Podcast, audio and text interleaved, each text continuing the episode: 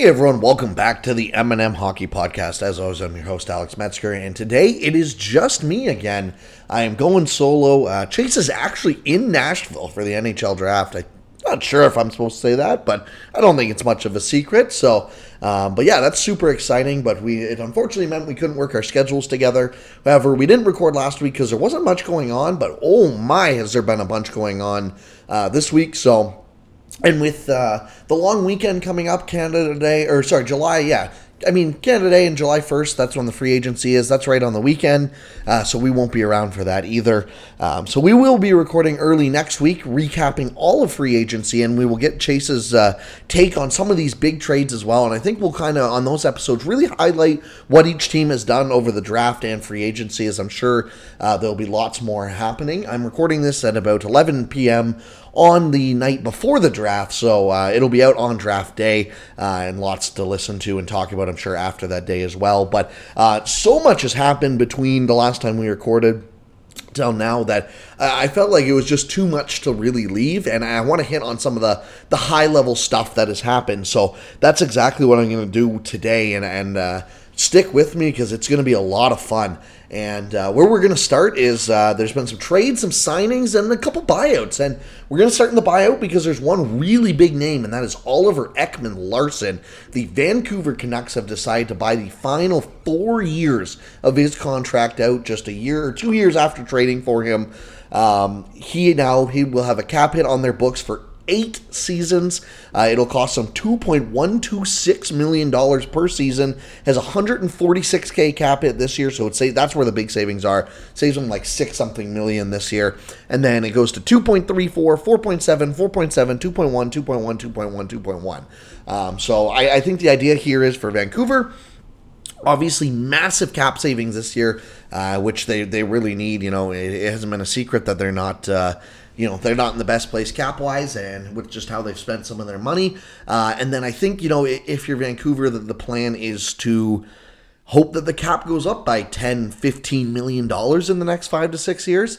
Um, i don't think this is particularly the smartest thing in the world. I think if if i was vancouver i, I would have rather just hold on to him for another year or two and see if you can't either buy it out in two years when you're you know the, the cap hit would only be a four year length or or what. But i mostly say that just because I, I, really i really don't understand what the canucks are going for here. I, I kind of you know I, it's clear that they think they want to make the playoffs. I just don't know if they're that good of a team. Like i keep seeing people say well they got the elite centerman elite defenseman elite goalie possibly in uh, Pettersson, uh, Demko, and Hughes, but do they really have that? And we have not seen all three of those players put it together and be elite for a full season at the same time ever. You know, Pettersson's had some good years and been hurt. Hughes has had a good year, or a great year too, but then you know at other times hasn't looked like the quite elite defenseman we thought. He's still a very good defenseman, but I don't know if I consider him elite. And same with Thatcher Demko, has had a good re- a elite year and a half, and then has been injured or hasn't played up to his standards at the same time as well. So you know, if that's the three that you're going off of, I just I don't really see the upside play here, which is why I don't exactly understand. Um, the team that arguably gets screwed the most on this is the Arizona Coyotes, uh, who now, because they retain salary, also have this as a buyout, which, you know, was always going to be a possibility. And the cap hit's only about 650K, 20K this year, 320K, 650, 650, 290, 290, 290, 290. So it's not going to be a big deal, especially in the next couple years. We know this Hurricanes or this Hurricane, the Coyotes team's not going to be anywhere near the cap. But what really sucks for the Arizona Coyotes is that it is eight years where they are going to have a retention salary spot taken up because they are technically retaining salary on this contract for the entire eight year term now. So that is now one of the slots they are not allowed to use for eight years and it just kind of limits their ability a little bit you know? Like it's not the end of the world. It's just one of those things where it's definitely not ideal. And you know even when they tried to make the trade to get off of oel i don't think anyone would have predicted a, a buyout within two years. You know chace and i were very very um very critical of the trade. Sorry, is the the word I'm looking for here at the time. But even I didn't really think it was going to be leading up to a buyout this quickly. Um, you know, that being said, I don't exactly feel that bad for Arizona. They this is a team with Jakub Voracek, Shea Weber, Bryan Little, all on their cap right now, um, and it sounds like they might be picking up more guys. So um, at the end of the day, it is what it is. Um, but yeah, OEL on the market it'll be interesting to see what he goes for from here. Um, there'll definitely be a spot for him, and and, and generally speaking, I think it'll be really interesting to see where he goes to rebuild his value. Um, I could see him being the type of guy who goes to a cup contending team, whether it's Colorado, whether it's Tampa, for dirt cheap for a year and just completely rebuilds his value up. Or I could see him being a, a, a Ryan Suter type where he looks for a three or four year kind of deal because, you know, he, he is still at the age where he might be looking at it. Um, you know, obviously his time was a disaster in uh, in Vancouver. I still think there's a player there.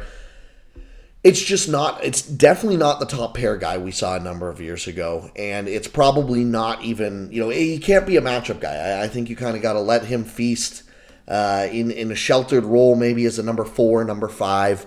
Um, and if you're paying him a million or two million bucks or whatever, if that's what he takes, I think that'll be good. But yeah, you definitely got to stay away from a, giving him obviously the contract that he just got. Um, but especially just you know even even term, like I just think it's he's probably going to rebuild his value with a one year deal, and, it'll be interesting to see where he goes. So. Um, the other two buyouts were from the Arizona Coyotes themselves. They bought Patrik Nemeth and Zack Kassian, who both had one year left on their deal. Um, I don't, uh, I don't know. Like I, I don't really understand this to be honest. Um, I just don't get why they did it. Maybe they were being nice to the player. Like Zack Kassian had two goals and no assists in 51 games for Coyotes last year. That's atrocious, obviously. But like, the Coyotes aren't trying to be good this year. What like what does it matter if Zack Kassian's playing on your fourth line or whatever? You know, like I, I just I don't know. I, just confusing ones to me for a team that uh, hasn't hit the floor yet, and they just paid. Um, you know, like they, they just acquired guys, and they they still are nowhere. I don't even think they're near the floor yet. Like they're $55 million projected cap hit right now. So I guess they are kind of close to it. But like they have $29 million in, in cap space. Do you really need to buy out Kassian and Nemeth? Like you have five NHL defensemen on your roster, and one of them, and then six signed forward so far. You know, now they'll probably sign Matias uh, Maccelli, uh, Jack McBain, and Christian Fischer.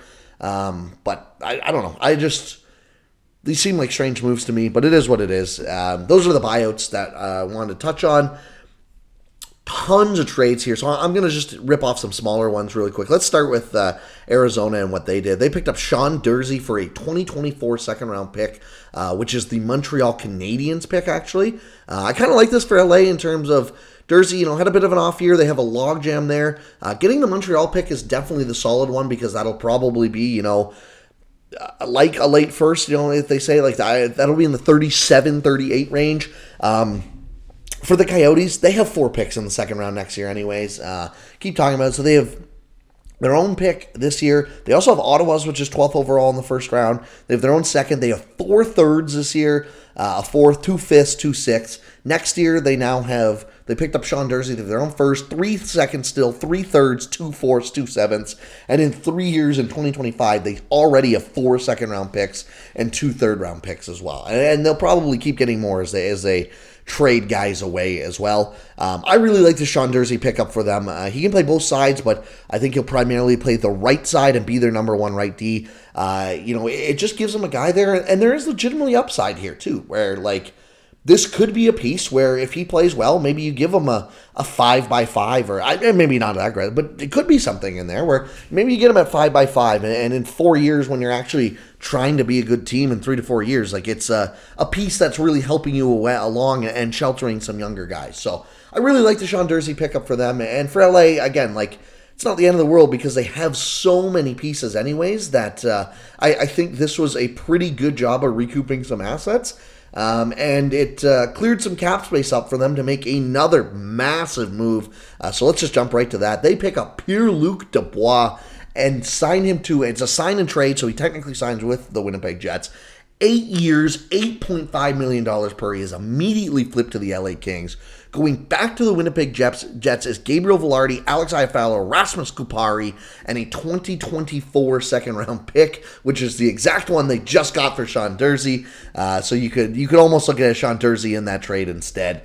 Um, we're going to talk about this one more with Chace for sure. Uh, Rasmus Kupari was a first round pick, 20th overall in 2018. Uh, I'll be interested to get Chace's take on, on how he has been doing and where his model is uh, on him. He had 15 points in 66 games last year, 13 57 with uh, LA the year before. He just really hasn't broken on to be a full NHL contributor. And, you know, as uh, he can play center, left wing, and right wing, but as a 23 year old, he kind of seems like a depth piece. Um, I'm. I, I, I, want to get Chace's opinion on this because I, I really, a, I think the easy take is definitely that Winnipeg crushed this trade. Um, I, I, think that's a no-brainer. They get Gabriel Vilardi, who is an RFA. He, uh, he needs a contract, but uh, I think he, you know, he'll obviously sign with them. Um, I love Vilardi. I've always loved Vilardi. You know, now that he's trying to stay healthy a little bit more too, and or not trying. You know, he just is staying healthy. I should say. Um, I really like this pickup for Winnipeg. I think they were in a tough spot anyways, um, and I don't necessarily agree with the whole they needed guys to keep going for it or whatever. Um, but at 23 years old, Gabriel Vilardi is a very good piece to target. Uh, I honestly think there there is a world still where we're looking back and Vilardi is close to as good as Pierre Luc Dubois. That might be a very hot take.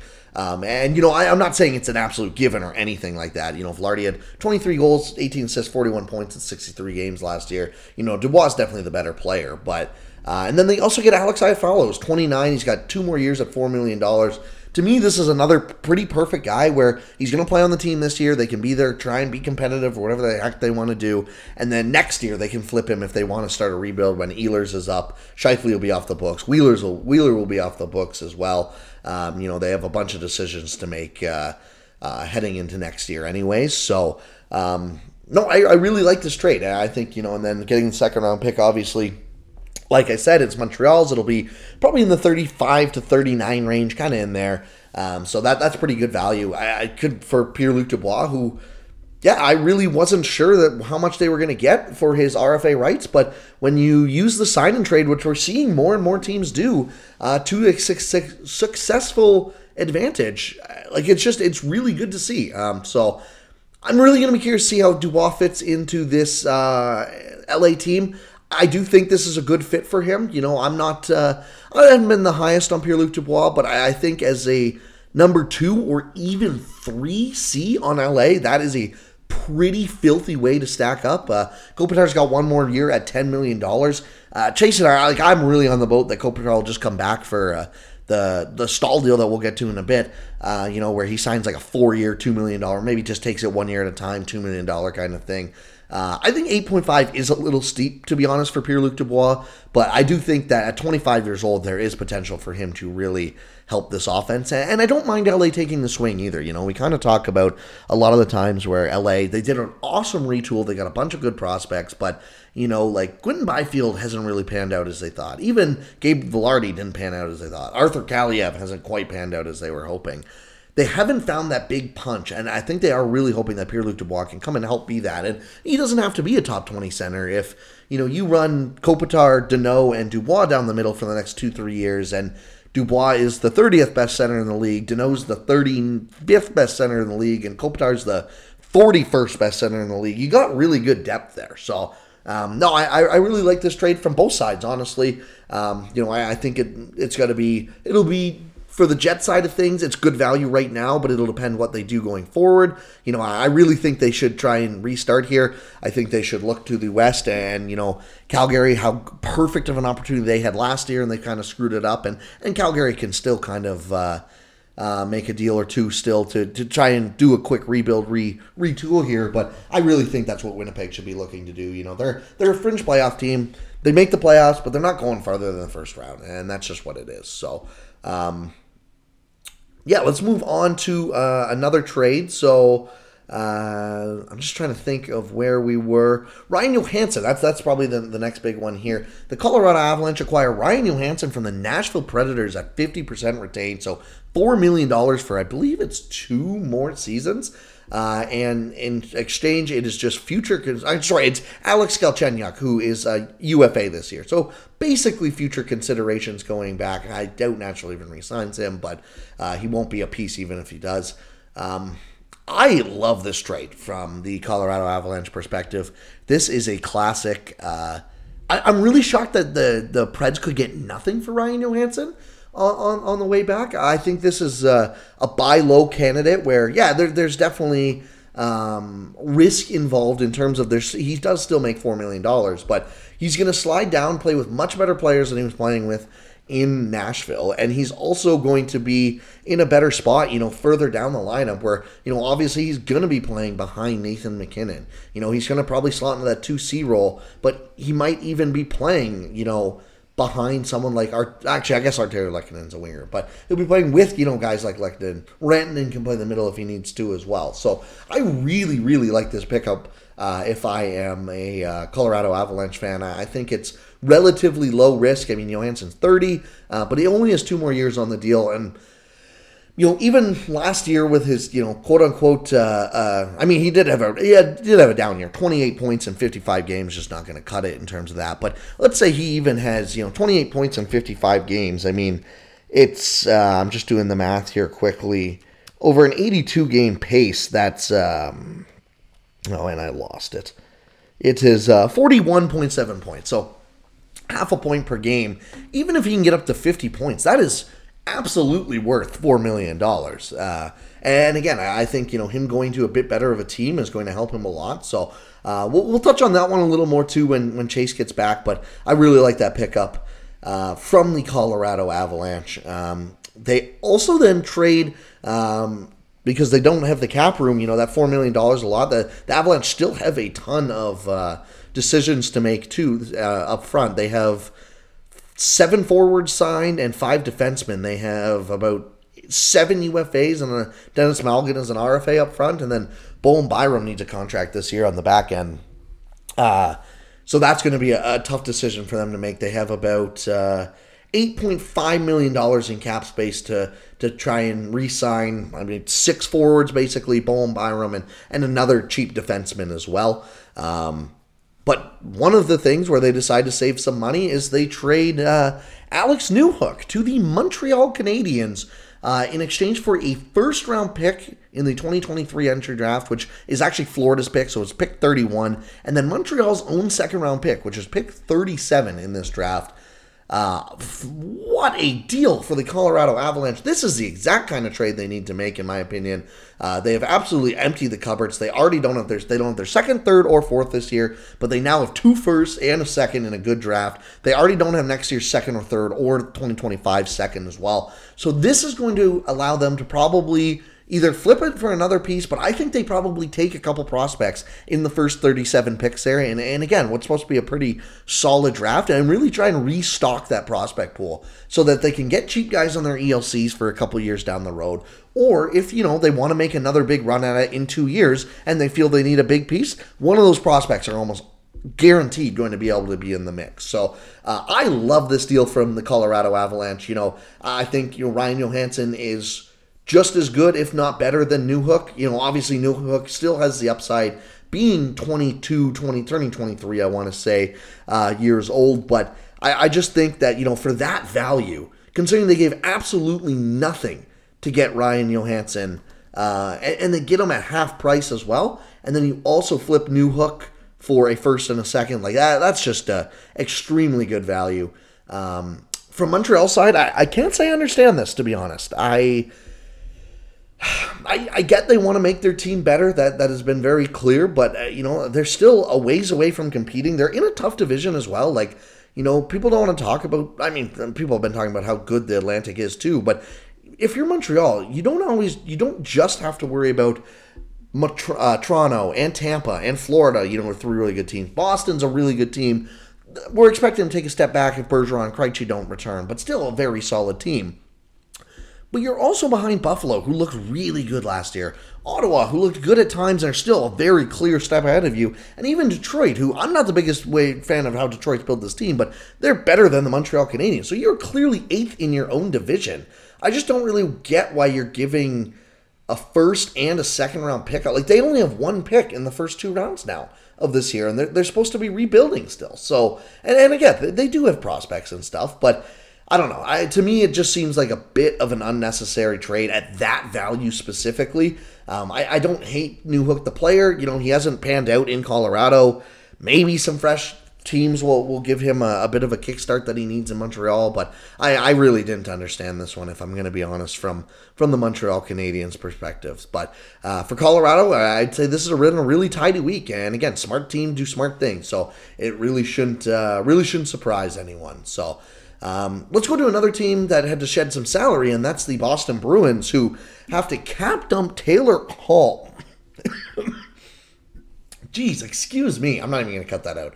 Uh, they had to cap dump Taylor Hall. I've been talking for 21 minutes straight here.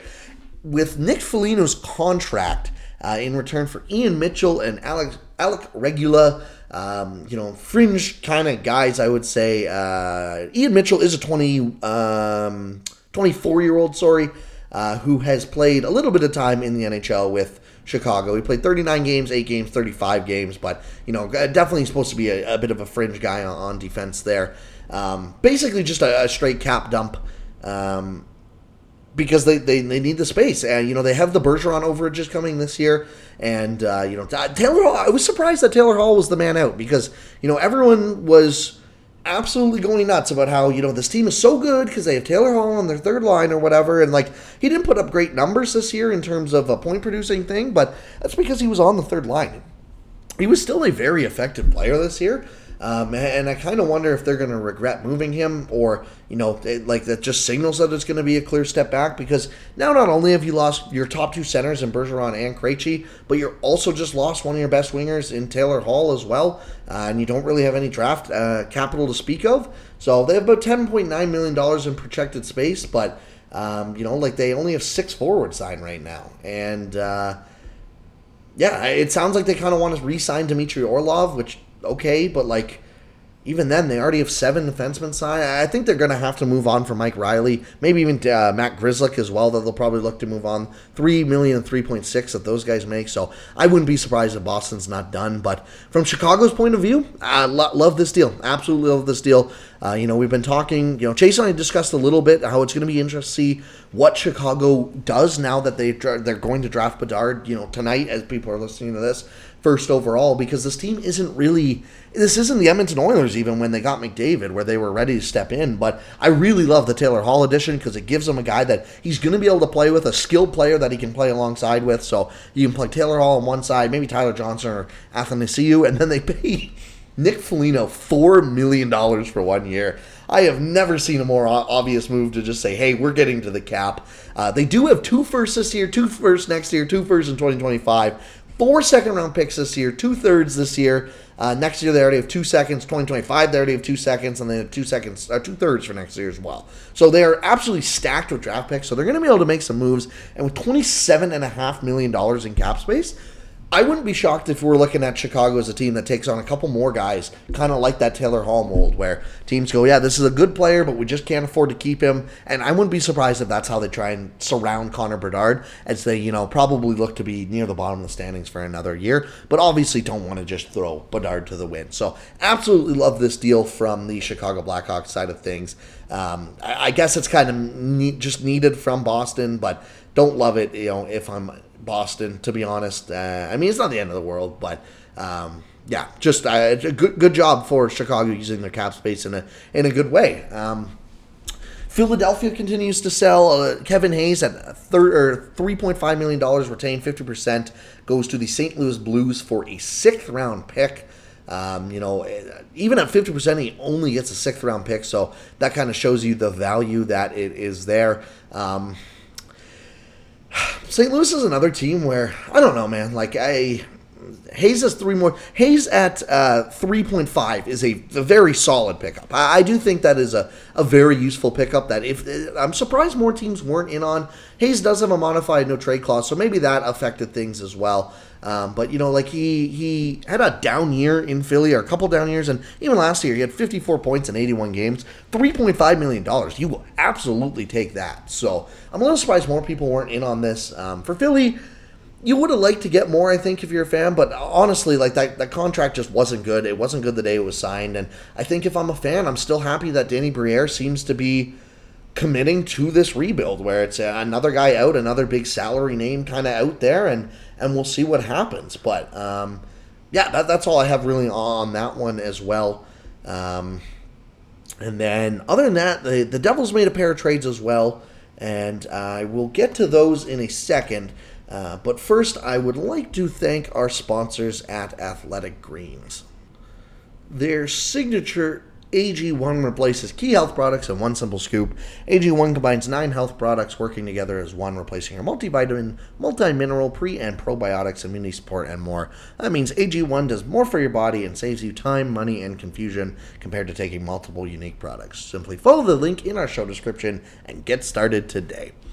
Uh, yeah, the last couple moves here, uh, from a trade perspective, anyways, was the New Jersey Devils making a pair of swaps, and one include uh, dumping Mackenzie Blackwood signing rights to the San Jose Sharks in exchange for a sixth round pick. Um, good for the Devils for getting anything from Blackwood, who, you know, just frankly isn't very good. Um, San Jose, like, I, he, it's a fine pickup in terms of yeah, you may as well try. You don't care if you're good this year anyways, so you may as well try a guy like Blackwood. I don't really understand why this was a sixth round pick, but it's not the end of the world. Um, and then the move I love for the New Jersey Devils, they pick up Tyler Toffoli at $4.25 million from the Calgary Flames for Yegor Sharangovich and a 2023 third round pick.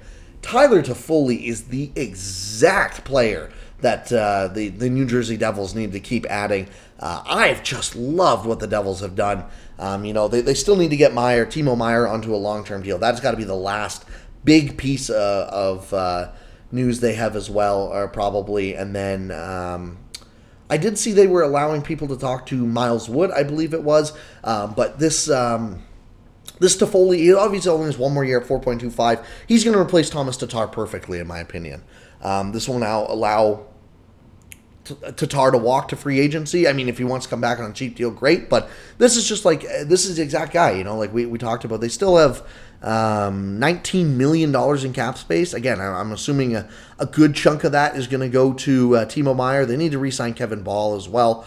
Um, you know, he won't take up too too much, but you want to be careful because you know Luke Luke Hughes is going to be up in a couple years as well. So uh, it's just something that they definitely want to keep their books open and while they can. Uh, but I just absolutely love this Tyler Toffoli trade. It's a trade where you're going to resupplement your depth scoring there. Tyler Toffoli is a very underrated player. He's been awesome everywhere he's gone. So, uh, absolutely love this deal from the Devil side of things. And from the Calgary Flames, uh, I, I, think it's good. You know, they said that change needs to be made. I think this is the right first step. Uh, you know, I would have probably. I don't know what the, the market would have been there. Um, I probably would have rather see them get, uh, um, you know, a, a, higher pick than three if it meant even you know not getting Sharangovich back, but uh, who's 25 and just you know kind of a fringe, not fringe NHLer, but bottom six guy. You know, 30 points in 75 games, 46 and 76 the year before. He's an effective NHL player, but I don't know. I, I just think I rather would have would rather see them get a, like a second or something back. It, it is their own third. Funny enough, I'm not sure when the pick was originally traded. I'm not going to try and figure that out, but they get their own third back for this year's draft, pick number 80. Um, but yeah, absolutely love this from the Devils. From the Flames, uh, I'm, I'm glad to see they're starting to sell. I, I, think they should sell on Backlund. I think they should sell high on Elias Lindholm. While his value's never been higher, I think there's a good argument you could sell high on Dillon Dubé as well. Uh, and then on the back end, Noah Hanifin, Christopher Tanev, Nikita Zadorov should all be gone for whatever you can get. Um, so it'll be still maybe a busy offseason for the Calgary Flames. I think that is all the big trades that have been made. Uh, and again, I'm going to get Chace's opinion on some of these in terms of, you know, what he thinks of them from a, a player fit when we do our overall look at uh, at after free agency. Um, couple signings that happened. Obviously, I already mentioned the Nick Foligno one. Again, one year, whatever, who cares? Jordan Staal, 34 years uh, of age, signs a four-year deal at an average cap hit of 2.9 million dollars. Very weird contract. You don't see older guys signing a four-year. Usually, you see one or two take it one or two years at a time. But I got no problem with this. I, I think you know this maybe at the very end of the year, you know, he might not be an NHL caliber player, but even then, I think it'll be an easy enough deal where it's like, I don't think that, yeah, it doesn't, I don't think has any trade protection or anything like that. Like, I'm pretty sure Jordan Staal, you know, he, he's just, he, I could see him retiring flat up if this, uh, deal goes awry at the end or, you know, if, if he just goes on LTIR or whatever. Like, to me, this doesn't feel like one where anyone in Carolina needs to worry about him screwing over a team or anything like that, right? So, uh, and, and a lot, he does have a full no move clause in the first three years and then no trade clause in the fourth. So there is protection there. Um, a lot of his salaries up front, he gets uh, 3.45 in year one, 3.4 in year two, 2.6 in year three, and then two million dollars in year four. Weird enough, his only signing bonus is in year four, uh, so that's probably a little additional trade protection. Um, so definitely an interesting contract setup. But I mean, Jordan Staal is worth way more than two point nine million dollars right now, so that is going to be a very good deal while Carolina needs it. Uh, and then, other than that, I think we covered. No, maybe we didn't cover the Jesper Bratt extension. New Jersey locks down Jesper Bratt eight years, seven point eight five. I feel like we did. Uh, this this feels like uh, something that we did talk about. Um, to be completely honest with you.